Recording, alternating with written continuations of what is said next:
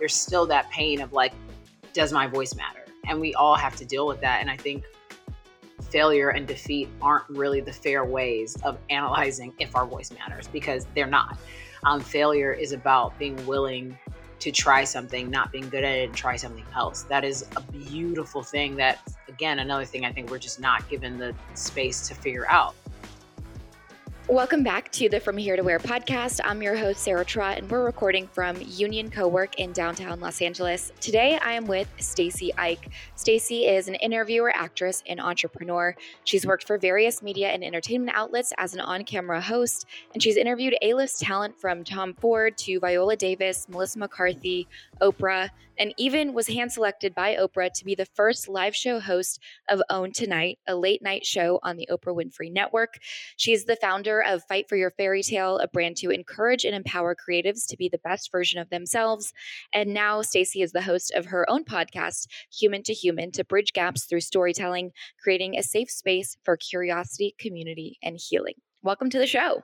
Hey, thanks for having me. It's so good to have you here.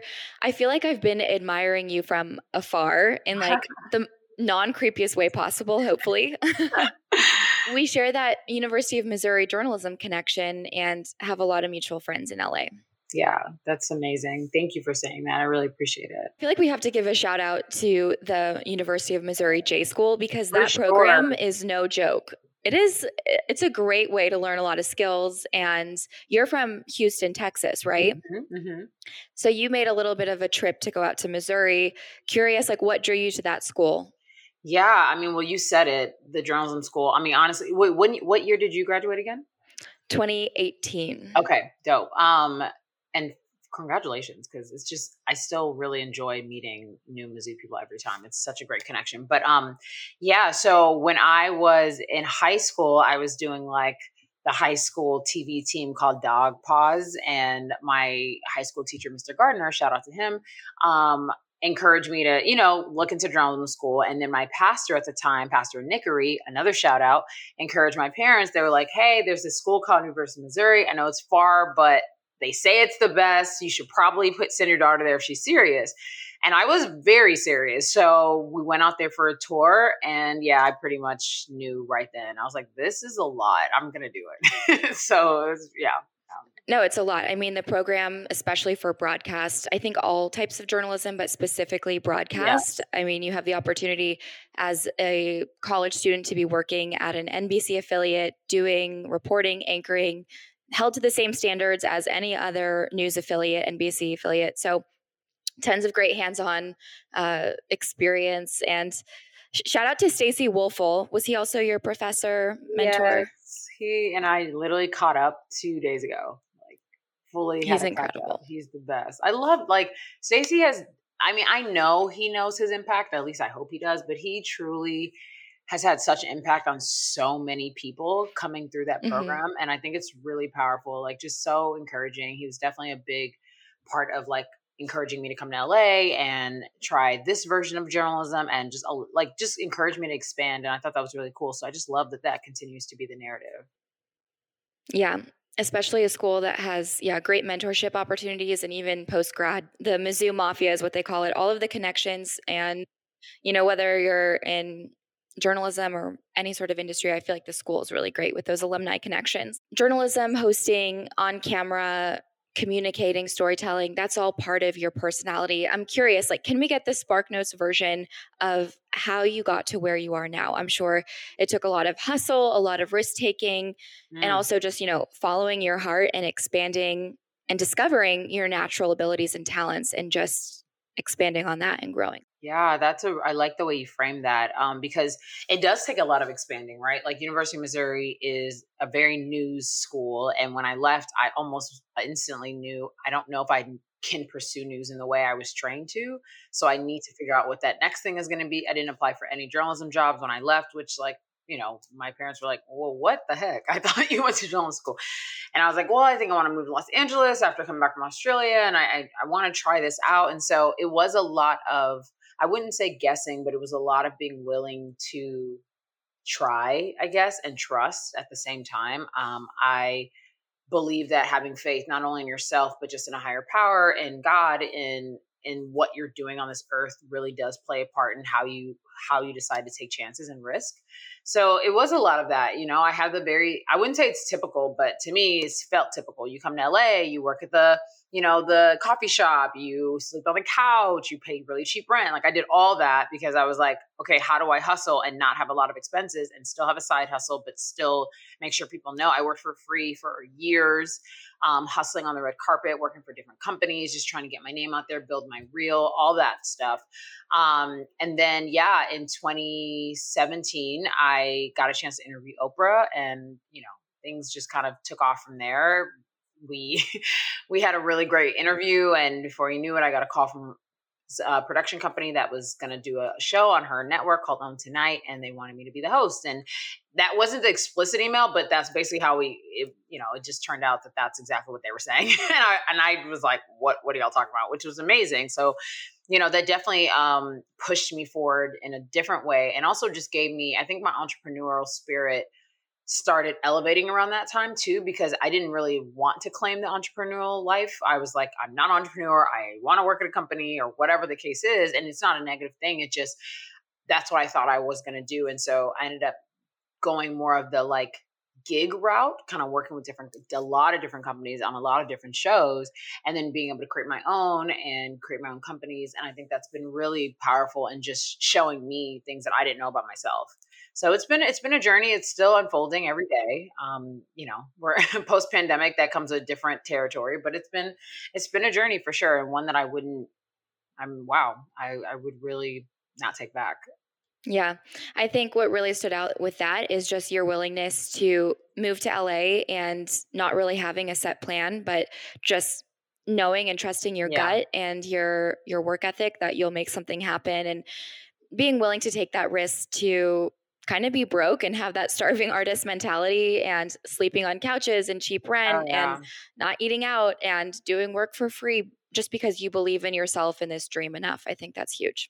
Yeah. Yeah. It's so funny. I, I, at the time I was like, what's happening? But yeah, in retrospect, like, is it worth it? I don't know. What am right. I doing? Oh my God. Yeah. Retrospect shows us a lot. So what were those first, I guess, you know, couple gigs like for you? Like what, was there a turning point? I know meeting Oprah, but even like leading up to that, pitching yourself mm. out. And I think there's something in the art of the pitch too, just like knowing your self-worth and knowing that you deserve to be in that space and that you're qualified mm. in those early days, even as a beginner, which isn't easy for a lot of people. So I'm curious what that journey was like for you when you first moved out here.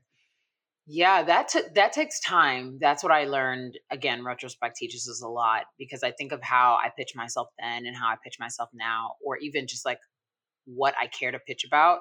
Then I was really, you know, you're trying to find your niche, right? There's a lot of reporters out here. There's a lot of hosts. There's a lot of really talented people. And I was trying to find what my voice is, which again, takes time. At the time, I didn't realize that. So I was like, God, I need to, you know, figure it out, or I'm not going to know how to, you know, pitch myself. Um, I worked for AfterBuzz T V, run by Marie Menounos, for a while.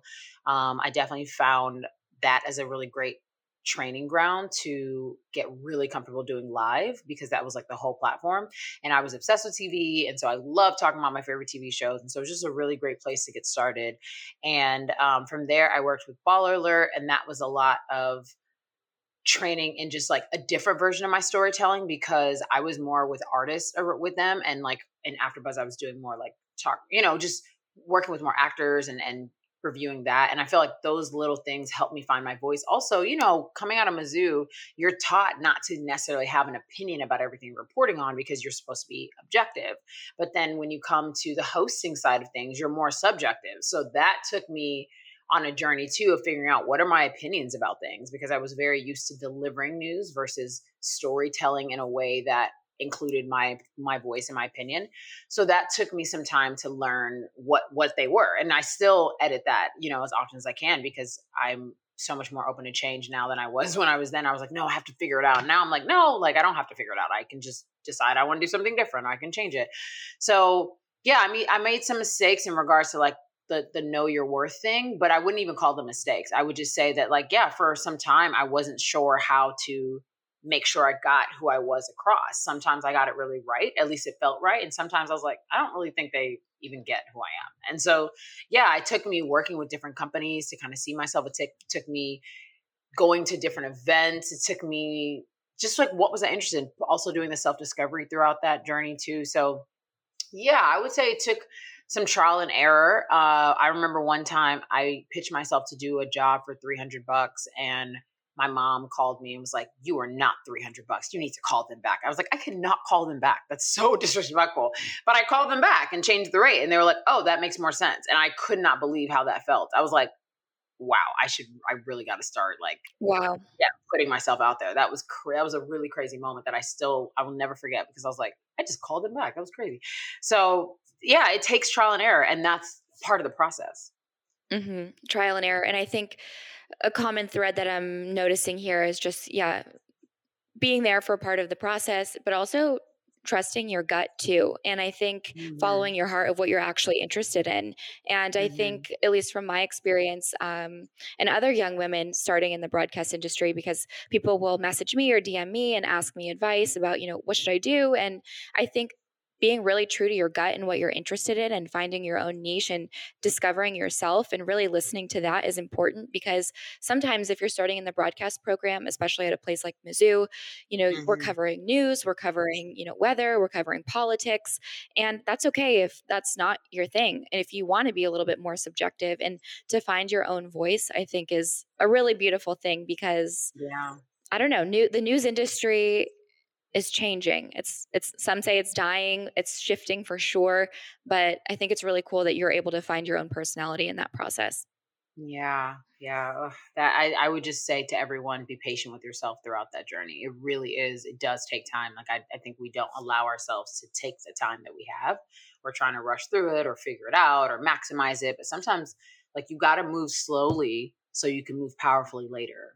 Mm-hmm. Yeah. Was it ever a thought in your mind to do the like local news, maybe entertainment reporter in like a small town kind of thing? Because sometimes I feel like people that are starting out in the industry, like seniors graduating from a broadcast program, feel pushed like, this is my only option. I have to move to this middle of nowhere town in order mm-hmm. to pursue this. But you were like, hell no, I'm going to go straight to L A and make it work. So was that ever a thought to do that though? It really wasn't. I just, I felt I would be so uncomfortable, not because it's a small town necessarily, but because I just didn't think I was really certain about pursuing news, and I didn't want to play myself. I was like, I don't feel certain about this. I feel more certain about figuring out this other thing than I do about the thing that I, yes, I have the skills to do it, but I was like, I don't think I want to pursue news in the way, in the traditional sense. So I got to go figure out what this means. Mm-hmm. Definitely. I think that's really important. Follow your gut and don't necessarily have to follow the trajectory that you see everyone else doing. I think in a lot of other industries, if you want to become a lawyer or a doctor or a nurse or in business, you can clearly see kind of the clear-cut career trajectory. Like, I have to go to school for this many years. I have to do residency or go get my All right. master's. And with something like so not traditional like broadcast, there's a lot of finding your own way to do things and and learning yeah. from others, but it's more... It's definitely rocky, I would say. Yes, yes, for sure. But rewarding, and I'm sure so rewarding and so exciting. So you've interviewed some really cool people, like A-list talent, Melissa McCarthy, Viola Davis, Tom Ford, I'm sure many others. I'm so curious. I want some juice. Like, give me some juice. Tell me about those experiences. I will say Tom Ford was one of my favorite interviews because he's from Texas. I didn't know. I don't remember if I knew that at the time. I think I did. Um, and I walked in and he like immediately told me he liked my outfit. And I was like, you're Tom Ford. That's really cool. And, you know, and then we kind of connected on the Texas thing. And then he just ended up being so beautifully vulnerable in that interview. Like, it was about his movie, Nocturnal Animals, which I adore that movie. Um, and just like hearing his perspective on, on, on why he created it, why he was a part of it.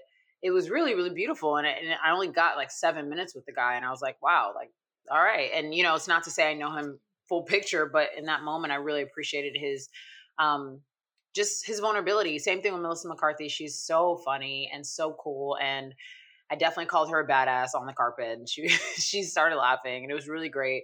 Um, you know, there's a lot of really wonderful people that have surprised me. And there's some other people that I was like, oh, okay, that didn't go the way I thought. And I've had to learn through that. Um, and so, yeah, I mean, from Oprah to Viola Davis and just people you really admire. And I, it's not just about admiring them. It's about also being able to get some human experiences with them, right? And just really get to know them on a, on a, on a level that is not just for the carpet, right? And so I started asking questions that I just felt were more exciting and a little deeper than the three minutes we get on the carpet, because obviously that's already the hustle of trying to figure out how to get people's attention in three minutes. But yeah, I started just being like, well, if I get one question with them, I want it to be more about who they are as a person, not just what they do. Exactly. And would you say that's your secret sauce? Because I feel like watching your reel, being a student and like just seeing, being in like sheer amazement, like, oh my God, this is so good. She's so talented. But I just think it's so cool. The questions you ask for sure. Like in your reel, you asked Oprah, like, okay, if you were an emoji or like what emoji would you describe this night right now? Like how interesting to like frame questions in a different way. So would you yeah. say that's your secret sauce or or what is it? I, I think so. I mean, I appreciate you saying that so much because I think it was really important for me to find what my voice was, right? And I was like, well, if I'm being honest, I care about making people laugh. I care about making people feel seen. I really feel wonderful, especially when people feel heard. And if that that's what I can do in my interviews, then that's what I'm going to do. Um, it does, and I and I hope that through the questions I ask, it's a creative way to get those things to happen, right? To get people to feel really present with me for however long I get to interview them. And so that was really important for me to just make sure they knew, like, I know, I don't know who you are, but I want to. And I know that what you do is really cool, mm-hmm. but I think who you are is really cool too, because anybody can stop doing what they do any day, but who you are is going to transcend that. And that was really important for me to find a way to just kind of get to know people on that level. So yes, I would definitely agree. But yeah, you definitely make a strong impression and stood out, of course, to Oprah, so much so that she wanted to have you as a host on her show. Must have felt good to have that that recognition, that moment like, yeah, I've worked my ass off and now it's getting noticed by people like Oprah. For sure, for sure. It definitely was a very validating moment. Um, and it was a very wow, eye-opening moment and really just cool. Yes, it, it definitely took me on a different journey. It took, it really opened my eyes as not only just a host, but a creative and what I wanted, the hosting realm that I was in and how I wanted to keep moving forward. That was around the same time I created Fight for Your Fairy Tale because I really wanted other people to know like, hey, I got this being myself. So like, I want you to be yourself at every level all the time. And I believe in you. Like, I know that you can do this because I just did this and not that it was random, but it, I mean, man, that was definitely something I didn't expect it. I just was being myself as much as I could be. I was trying to be as honest to myself as I could. I wanted to be really Um, present in those interviews and just take that role that I had very seriously. And so, yeah, it was a really incredible moment um, getting to chat with her, um, be mentored by her during that season. Yeah, that was, it was powerful. It was really amazing. And it definitely reminded me of our purpose being a lot bigger than just one event or one experience or one interview.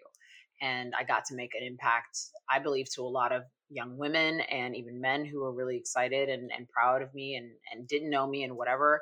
I got to have my parents come and that was amazing. And there's just like personal stuff happened in my life that I got to really celebrate with, with those people.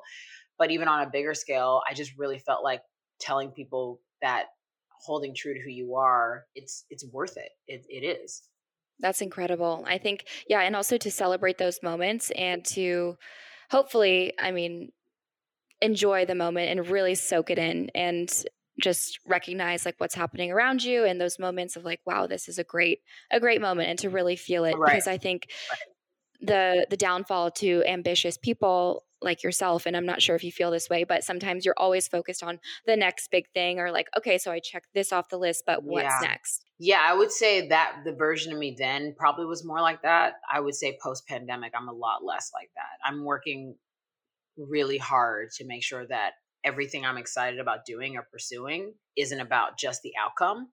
It's so much more about the journey and the fact that I have the willingness to pursue something. That's what I want to find the most joy in, not just like, how does it turn out? And that can be really, you know, it's a scary thing to, to make that commitment. I'm really working on like, oh, okay, I like this. So I'm going to pursue it. And however it turns out, that's how it turns out. It doesn't mean that it was negative or positive. It's just, it's successful, the fact that I'm even pursuing it. Well, I was just listening to, you know, your podcast, Human to Human. You interviewed your friend, Michelle Williams, and yeah, that was a great, that was a great interview. And, uh, you know, I say interview. You guys are friends. It was a conversation. I felt like I was just listening in on your phone call, honestly. But oh, um, I loved how you guys were talking about, you know, this pandemic being pushed into purpose, and curious, you know, how you found purpose in last year, because for your industry, like many industries, you were just like pushed to a grinding halt. So curious mm. what takeaways you have in finding your purpose last year. Oh man, such a good question. Thank you for listening to the podcast, by the way. That was also a really incredible interview um, and conversation. Michelle is such a gorgeous human being and just a great and supportive friend. And so I really, I just loved, I loved our conversation. And she also really put that into perspective in regards to all the things you thought were super important before the pandemic or thought needed to happen or had to be a certain way. Obviously, a lot of that was stripped away from us, right? And so one thing I personally recognize is that I didn't need to be seen in the in the way that I thought I needed to be seen, right? Like, not that it was negative. I really enjoy being a host and and doing entertainment, but I started pivoting into, like we've talked a lot in this interview, I'm so into deep conversations. Like, I need it to be deep and passionate. If somebody cries, that's amazing. I don't mind crying. Like, I love all of that. That to me is just really much more impactful. And so I had to start shifting my personal life and my, and my vulnerability, right? And like really uprooting some things that allowed me to be seen more, even when I'm doing the interviewing. The more open I am as a person, the more I can help open somebody else up. And so I was like, oh, wow. Like, even though it's always about my subjects that I interview, I still also need to be really open. And so I went through my personal journey of just a lot of different reading, a lot of different spiritual work, therapy, all the things. I um, went, went deep into that personal work because I thought it, I think it makes me a better interviewer and a better communicator and a better friend and person all, all around. And so that was a big thing I learned in just terms of a, really allowing vulnerability to lead me. That's where Human to Human, I felt, has taken off, because I did start it pre-pandemic, but the way that I have conversations now, I'm like, wow, yeah, I, I talk differently because I feel so much more impacted by really being able to share the hard truths that come, that are part of the human experience, as well as the really happy stuff too, the joyful stuff, the amazing stuff. But I want everything to be shared because I want people to feel like they're not alone. I need people to know they're not alone. And I want people to know that like nothing you're experiencing hasn't been experienced by somebody else. We all obviously have our own individual versions of our stories, but a lot of them are, are on the same thread and through line. And that's really a big thing for me. So I would say that's one of the, one of the biggest things I learned, and just expanding my hosting. And I didn't have to just be in entertainment. It can be in a lot of different areas as well. And, um, I expand, I mean, I learned a lot about, like, I was cooking more than I ever had cooked before. I went vegan. Like, I spent like most of the pandemic with my family, and I was really grateful for that. And so there was so much there that I learned. And so, yeah, it was just, it was a really, you know, as hard, as hard as it was, I'm very grateful for the time to really sit back and analyze what's important and what's not important. And for me, human connection was like, it came out on top. That's incredible. I think for many, it was kind of like the great reset in so many different ways, personally, with humanity, with a lot of important conversations and growing pains that I think came out of twenty twenty. And I think what's also really beautiful, you were talking about, it's not just entertainment, but what you're doing on your podcast and Fight for Your Fairy Tale, you're having, you know, really serious, in-depth conversations about important topics, and, um, also what it means to be a safe friend and to be an ally, and and bridging the gap. So I'm curious, you know, throughout the pandemic, and we're kind of like getting out of it, who knows if we're going to go back into another one, but regardless, last year was kind of a wake-up call for many. So to you, like, what were those history book, like, wake-up call moments, of course, with the Black Lives Matter movement, and, you know, beyond, what are some of those, like, really big takeaways that we should have and hold on to for the future? I think self-awareness is a really, really big thing that we might have missed before the pandemic. I think a lot of us spent, and and, and that's how the world has been set up, right? So it's, it, I don't want to, it's not about blame. It's just about like action. Um, the world is set up for us to stay busy. And that's really annoying. I think that really is a distraction to how we can really, on a personal level, teach, help ourselves, and really have intimate relationships with other people. And so I just realized in my life, the things that were distracting, the things that take away, take to, took away, you know, space and time for me to actually study and know what's going on on a community level, on a ground level.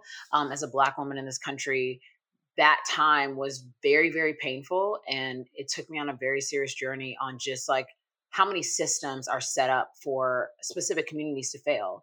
And that was, obviously I know that just living in this country, but really sitting with the news, sitting with the things that had affected me that I didn't even realize, sitting with like all my brokenness that, you know, that I was masking because I'm like, well, you got to keep it moving. You got to keep going. You got to go to work, whatever those things are. And it's like, well, can I make different decisions? Do I have to do this? Do I have to wear my hair like this? Do I have to act, you know, is this the way that I want to re- deliver news? Am I being less of myself in this space? Like there was so much I was going through personally with that. And I believe it gave a lot of people the opportunity to do that. And I think, you know, some of the big takeaways is like, there's a lot of deep hurt that has gone through every single individual on this planet because that's kind of how life is. Like no one is without suffering. Doesn't matter where you are in the bracket. And when you're really to, willing to really sit with that, you can serve. But if you don't sit with your own stuff, you can't serve. And that's really all we're doing here. We're really here to serve. And so there was a lot of conversations about, you know, you know, different races and, and how, what, what, what race should know what. And, and all of that is very fair, but I think it all starts with self-awareness and self-analysis. Like you need to recognize what your privileges are at every level so that you know how to use them and help other people. If you're ignoring them, if you're acting like they don't exist, how can you be of service? If you're, if you want to be on this planet to be of service, if you real, if we all eventually will realize that that is our entire goal here, you can't do it without the self-work. You just can't. And so that self-awareness, I think, is a really big piece. I also think that the judging ourselves while being self-aware is really pointless. So it's better to analyze yourself deeply, painfully, truthfully, without saying my worthiness is being compromised, right? And that's a really challenging thing. And that goes for every race because there was a lot of communi- com- um, conversations about like how white people were just now becoming aware of things. And I thought, hey, let's talk about what that means for a white person. Like if a white person is sitting there and we're saying, hey, can you please like read these books? Can you educate yourself? Can you get with the program or whatever we're saying? And they're too busy. That person is too busy being like, no, it couldn't be me. Was I the one who contributed hurt? All that is a distraction to actually being of service. Mm-hmm. So it's tough, but instead of judging ourselves through the process of breaking, breaking down and rebuilding, just knowing it's a part of the human experience makes it easier. The self-awareness is a part of the human experience. It has to happen. And so you're not less worthy because you're going through that process because everybody's going to have to go through it eventually. And that was one of the biggest takeaways. It helped me really analyze my stuff. It helped me share that with my friends, people who were asking for my advice. I'm like, go sit with your shit. Go sit with it. Work on it. Exactly. Yeah. Work on it, listen, learn. It's unfortunate that it had to get to that point that where things were truly at a standstill, that we had the time and we couldn't mask it with the busyness of everyday life, but that we actually had to sit there and listen and learn and and hopefully for the yeah. better and to grow from it. Um, I love in one of your podcasts too, you were talking about what it means to be a safe friend and to be an ally. And in your words, define what is a safe friend and and how can people, you know, be that way? Yeah. Yeah. I I felt that was a really important topic because what I realized is that we don't actually get the training of being a safe friend, like in middle school, right? Like there's stuff that you fight about with your girlfriends or your guy friends and you just kind of get over it because you're in middle school and you're in high school and it's whatever. But then you get into adulthood and you realize communication skills are super important. Listening is super important. Um, knowing how to love somebody the way they want to be loved, not the way you want to be loved is really important. Like learning how to ask for help without feeling like, like you are, you know, less worthy or whatever. And then also knowing how to offer help without feeling like you are someone's savior. Those are things that are really, really important that I, again, I don't think we have the training. And so you have to relearn those skills. And in my friendships, I've been very diligent about asking my friends, like, how can I actually serve you? What do you actually need in this situation? Is it what I think you need? Or is it something different? Um, and sometimes those conversations can be scary because I've had this like, oh, am I being less than a good friend? Am I this? Am I that? But it doesn't matter. Like there's so much learning. Nobody really knows. Everyone, ha- the assumptions are a waste of our time, right? We have to be able to ask each other those, some of those hard questions on being a good friend to people or being a safe person for people. And I think one of the biggest things I, I recognize with that is you can teach without judging. right? Like you can, or, and you can listen without judging too. When when when a friend comes to you and, and you don't agree with what they're saying, I think starting with listening is, is something that is just really undervalued, or we don't realize how important it is. On top of that, yes, you can give a perspective, and you and, and if they're a friend that trusts you, then I do believe you should.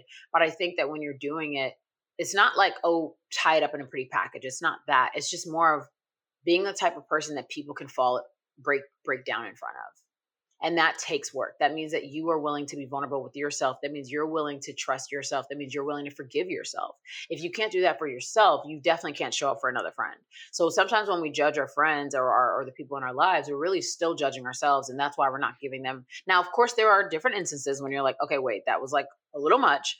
But even then, even then, there's still, there's still this moment of, um, how do I say it? There's just this, being a fountain of understanding is just really important. Being a person mm-hmm. who's just understanding, not that you have to understand everything they're going through, but you're willing to sit and learn with them, you know, and, and, and go through that journey, whether it's really painful or light and they just need somebody to like vent to, whatever those things are. Being a safe person, I think it really includes being a really good listener and being a person that it doesn't lead with judgment.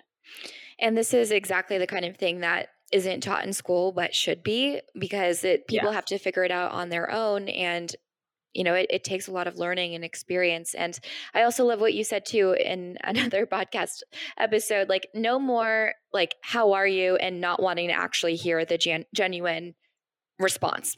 Because if you can ask someone, hey, how are you? Good, good. Okay, like let's move on. But really, if you want to be a genuine friend and a safe mm-hmm. friend, asking, you know, hey, how are you? And being ready to yeah. to listen. And sometimes people just need somebody to talk to, and to create that safe space is yeah. really important and not always there, unfortunately, even with really close friends. Yeah, for sure. I mean, and I and I get how we got here, right? Because again, we don't it takes experience, it takes intentionality, and it takes learning that would be a lot of unlearning and relearning, to be honest, because we don't have those skills from childhood. You have to figure that out on the journey. And I think um, the how are you thing, it really got to me during the pandemic, because I did not know how to show up for certain people, because all I knew how to ask was, how are you? And then I realized, like, how could I ask you that in the middle of the pandemic? Because if anybody asked me, like, I also don't know how to answer the question. So it was just such an interesting moment when I started really reckoning with that phrase. And obviously I know how we got it, but I'm like, can we go deeper? Can we real? Can we ask somebody like, how are you today?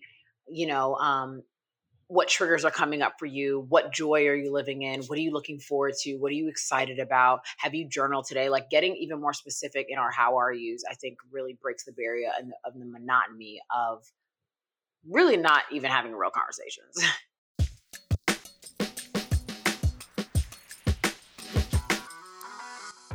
This episode is brought to you by Organifi. Organifi is a San Diego-based organic superfood company and my go-to spot to make wellness easy.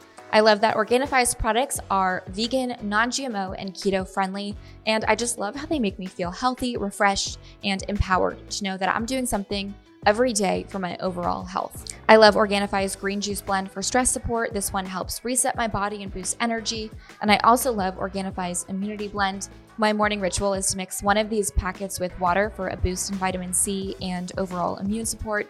Organifi's products taste great and are a simple way to supplement essential vitamins, nutrients, and proteins. I love these products. They are amazing, and you can choose from dozens of healthy, unique blends on their website, Organifi Shop dot com. That's O R G A N I F I shop dot com. Switching gears, you know, it, but on top of that, you know, there's a misconception that, you know, people should have it together, and to genuinely ask people like, hey, how are you? And be ready to hear that response. Um, also kind of like bridges the gap in a way when you're having genuine conversation and you're actually sharing what what's going on in your life, and being vulnerable and sharing like, hey, this thing is really affecting me. This is really difficult. And so I think that kind of plays into, you know, your podcast and Fight for Your Fairy Tale and just having those conversations, which is really unique. And I think there is now more of a push to have those. Um, yeah. Tell me more about Fight for Your Fairy Tale, why you started it, and you know, how you had to fight for your own fairy tale. Mm, wow. So I started in twenty seventeen, and it has definitely changed a bit since then, because at that time, I think I was more trying to encourage people to fight for their fairy tales in their careers, just mm-hmm. because I had had such an amazing moment in mind. And I really wanted people to first know, hey, you can do this, you know, but as I've expanded as a person, the brand has also expanded. And so now it's kind of, it's more of fighting for your fairy tale as a holistic human being on this planet, as a person who can fight and who, you know, there's a lot to fight against. You know, the world is set up in a very specific way. And sometimes it can feel like we just got dropped in it and we're like, what is this? You know, it can feel hard and challenging. No matter what faith you come from, there's still moments where you're like, what is going on? Right. And I think fighting for your fairy tale is really about knowing that it's already in you. The greatness is already in you. It's really just being willing to go through the journey of finding that fairy tale. And it's not just about the destination. It is the journey. These, these cliches, I always say cliches are cliches for a reason, because I guess they come from somewhere, right? They really come from the truth of what this experience is. And fighting for your fairy tale is, is about, you know, the self-awareness journey. It's about the friendship journey. It's about the par- parental journey with its family journey. It's the career journey. It's the love journey, you know, and fighting through all these different things that are around us that each human being has to experience or deal with, and fighting for your specific version of it and not allowing whatever societal norms, um, whatever Instagram or social media or all these other places define as success. It's really about you defining your own success and being willing to go outside of, it's not just about outside the box, because if we all decide to go outside the box, then there'd be no box. So it's like, forget the box. It's about really just deciding that your version of success is enough. And so whatever that is, mm-hmm. create that, you know, establish that, and then pursue the hell out of it. I love that you use the word fight for your fairy tale, because you really do have to put on this body of armor sometimes to like mm-hmm. really fight for what you want, like armor mm-hmm. against criticism or self-doubt or worry, or just your overall perception, like, is what I'm doing going to be received well? And so you really have to fight and put on this armor. And, you know, I'm curious for like young women listening to this podcast who, who want to do that, want to fight for their fairy tale. They have a dream, whether it's broadcast or whatever it may be, you know, what tools or what pieces of armor should they equip themselves with in order to be successful? Mm, I love that question so much. I would definitely start with the self-love. Obviously, it's become a bit of a tagline these days, but there is a reason for that, because I think it, it's just a big thing that we lack as a society. We're so used to, we, you know, we are advertised to all the time, every day, and we're given all these things that are supposed to make our life better, when the truth is everything that makes our life whatever we want it to be is already inside of us, which can be very hard to believe sometimes. Trust me, I get it. It's just that we have not honed into how important we really are, and how much it, how much it matters to love and lead with our own, you know, our own excitement for ourselves, our own be- being proud of ourselves first, being loving ourselves first. Like, we just don't realize how important that is. And I, I didn't realize how important it was for a while too. And, and as I've been going through that journey, I was like, oh my God, like everything I thought that I needed other people to validate, I have. And, and I'm the one who's supposed to validate it, which also brings me to the self-trust part. You know, trusting your gut takes time. I don't think it's something that you just wake up with. I think you have to train your gut and your voice and yourself to say, hey, like, all right, gut, are we going this right? And then let's say you went a way that you didn't like, and you're like, oh, okay, now I know, gut, maybe next time I make a left instead of a right, or whatever that is. And that's, that journey can be really, it doesn't, it's not one picture, you know, you can't take a, put one tweet out and, and it makes sense. You can't, it's not one day. It's, it's a process. It really is. And so I would definitely say one of the biggest tools is the self-love. I think it's, oh my God, it's like my only tool, but it, it's not, it's just that it's my favorite one. Self-love and self-trust are two of the major things that really it takes to fight for your fairy tale, to keep going and pursuing whatever it is you want, because it's about what you want. And that means your love for yourself has to be so ingrained, and your trust for yourself has to be so ingrained. Um, I also think having faith um, and going through that spiritual journey as well, because we're all spiritual beings, is really important too. And, and really just attaching yourself and your body to something bigger than just just one thing, right? Just what you do, or or mm-hmm. who who's your friend, or who likes you, or all these roles that we play, your sister, being a sister or, or a brother or a mom, or all these roles. That's not exact, like just who you are. You're even, you're even more just you than you think without all those roles.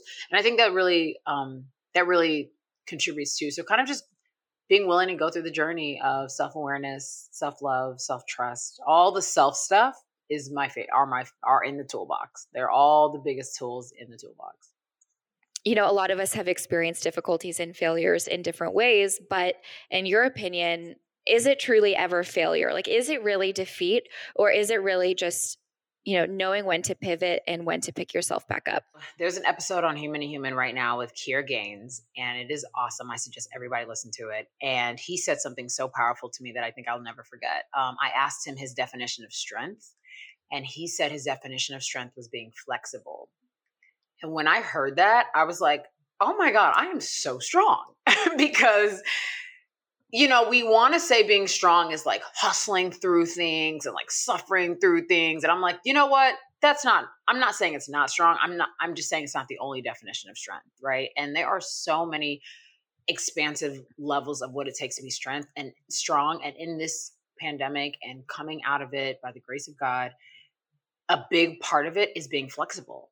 And it is so, I mean, come on, we have to give ourselves some serious grace here. Nobody saw this coming, at least for those who really didn't see it. I'm sure somebody did, but you know, we didn't see it coming. We didn't know how exactly how it was going to turn out. And we're still getting up every day and figuring things out. And I think alone that makes us strong, right? And so it's like to start allowing ourselves to let these words like failure and defeat really define us. It's so unfair, really. It really is, because I don't even know where those words and how they became so popular, because people think like that's why winning, you know, the opposite of failure is winning, but failure is winning, because now you know, like, cool, I failed, and now I need to just hurry up and fail again and fail again and fail again, because the more you do that, the closer you're getting to whatever it is. This is not my first attempt at, you know, making my own show or having media.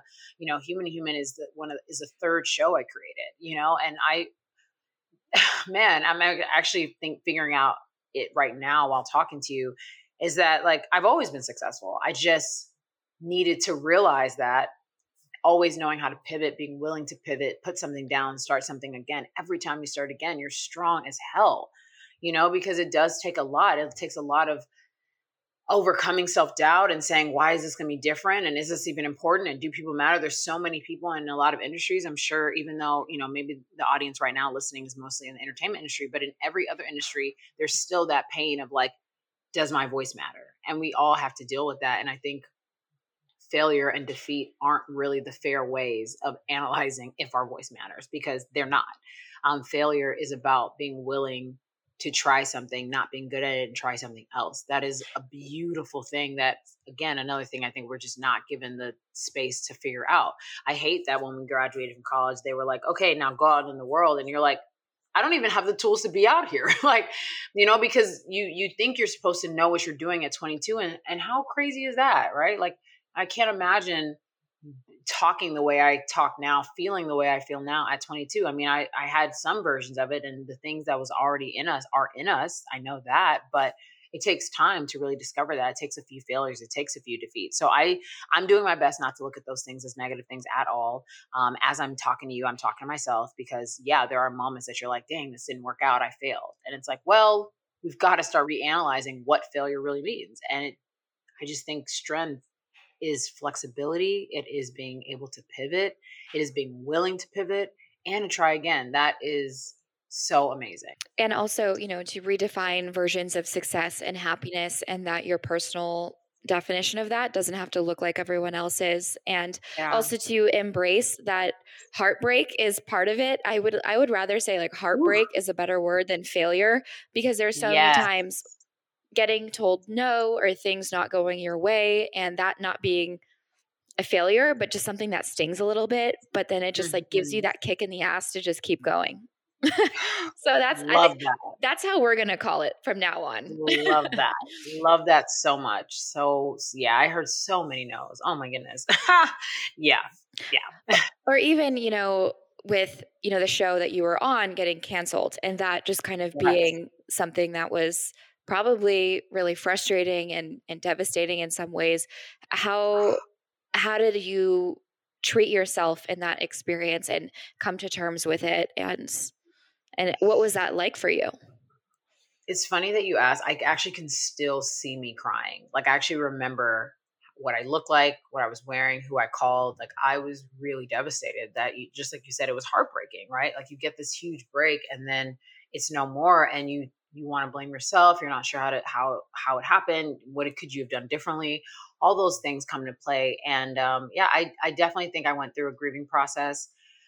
Um, and I think that's really important to getting over or moving on from anything. We do have to grieve. We do have to be sad. We do not, not that we have to, but if that's how you're feeling, accept how you're feeling. I didn't have the language mm-hmm. to say that then. At that time, I did want to like get over it or figure out how to move on or or whatever. But now I just have so much more perspective on really feeling your feelings all the way through so that you can get to the end of them. And you don't, they don't have to carry, you know, take up space when you're trying to carry new things, joy and happiness and excitement and whatever's in the future for you. And so, yeah, it was pretty painful. I definitely was, was sad and heartbroken, and one day at a time, you just start picking yourself back up. I had a really great team that was really encouraging around that time and was very um, passionate about me figuring out whatever the next thing was. We had definitely made a, uh, a mark in the industry, and we didn't want to let that go. And so we were just going to use that time and use it wisely as best as we could at the time to really expand. That's where Fight for Your Fairy Tale was born, and just kept p- pursuing that. And I kept doing news and I kept working with different companies, and I just started trying again, and I just put myself out there again. I mean, I can't, I'm, I'm actually thinking about it now. I'm like, wow, I just like kind of kept going. Now I do think it's important to feel all the feels before you keep going. Cause I think I did it at the same time. Like I would be going and I'd be like, oh wow, I feel really sad like all of a sudden. And so that, that would happen, but it takes time to, to pick yourself back up. But I just want everyone to know that it, the time is not wasted. However, however much you need to feel, feel it. And, and that just really gets you to the next step, whatever that is. I think that there's no one way to, to get over anything, but definitely feeling my way through it, knowing that everything really does happen for a reason, knowing that if, you know, there, it's all the cliches, right? One door op- closes, the other one opens, all those things like became really true for me. I was like, oh wow, this sucks right now, but eventually it stopped sucking. And eventually I started moving on and creating new things and being a part of new shows. And yeah, so it just takes time. I think time is the best, the best healer for that. Such great wisdom to allow your that time and space to heal and to grieve. And if you're feeling sad and frustrated, like cry on the floor and like do what you need to do. That makes sense. But the thing of successful people is is to keep going and to keep pushing through. And I think that's also a common thread in so many of these interviews I've had, people that were on the brink of quitting, the brink of moving home, changing careers. And it was just like one little thing that changed, that if they didn't keep going, their lives wouldn't be to where they are. And so I think that's just yeah.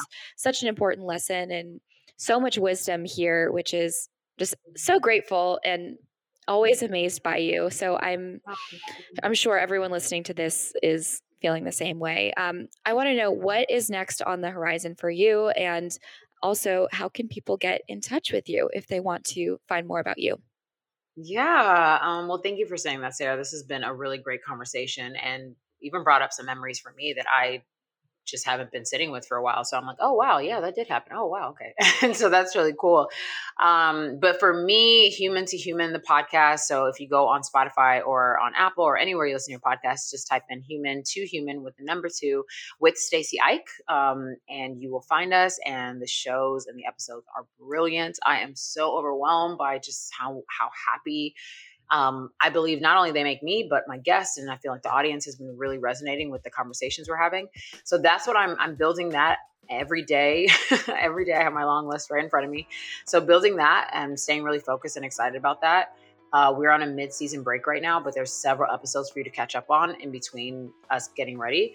Um, I just have a few things I want to cook up, and that's why I wanted to take a, a quick break and bring it back just in full throttle with the last few episodes. They're already recorded, and you know, just get ready. It's really great people. I can, I'll spoil a few because I don't know when this is coming out. So we have like Sophia Bush coming up. We have Bozoma Saint John coming up, the C M O of, of Netflix, um, my friend James Bland, who just got a new T V show today. Um, just so many wow. incredible creatives and wonderful human beings that I admire for a long time. And I really believe the audience will also admire them as well. And so, and just be encouraged by them. And so, yeah, that's the main thing. Check out the website, human to human series dot com. And you'll see a lot of the other things that we're building throughout the throughout the brand. If you want to keep in touch with me, check me out on Twitter and Instagram at One Take Stace, O N E T A K E S T A C E. I am always there. I have my email tag. Um, you can email me, send me a message. Yeah, I love communicating through that that community as best as we can. I do take a lot of social media breaks, so if I miss you, don't worry, I'll be back, but I like taking my breaks too. One Take Stace, I love that, because you are just so gorgeous inside and out and well-spoken and wise, and just so grateful for all of this. And stay tuned for more. I can't wait to listen to those episodes. Yeah, thanks for having me, Sarah. I really appreciate it.